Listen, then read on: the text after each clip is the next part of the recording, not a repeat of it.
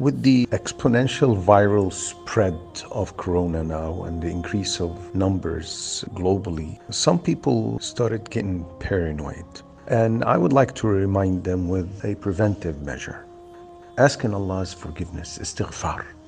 The Prophet ﷺ said, and this is reported by Ahmed, if anyone abundantly utters istighfar, Allah will make for him a way out of every distress and a relief from every anxiety, and will provide sustenance for him from where he expects not. Just remember that there is no affliction, no disease, no disaster, no matter how grave and huge it is, that can go beyond the capacity and ability of Allah Azza Allah is all capable to protect us and to cure us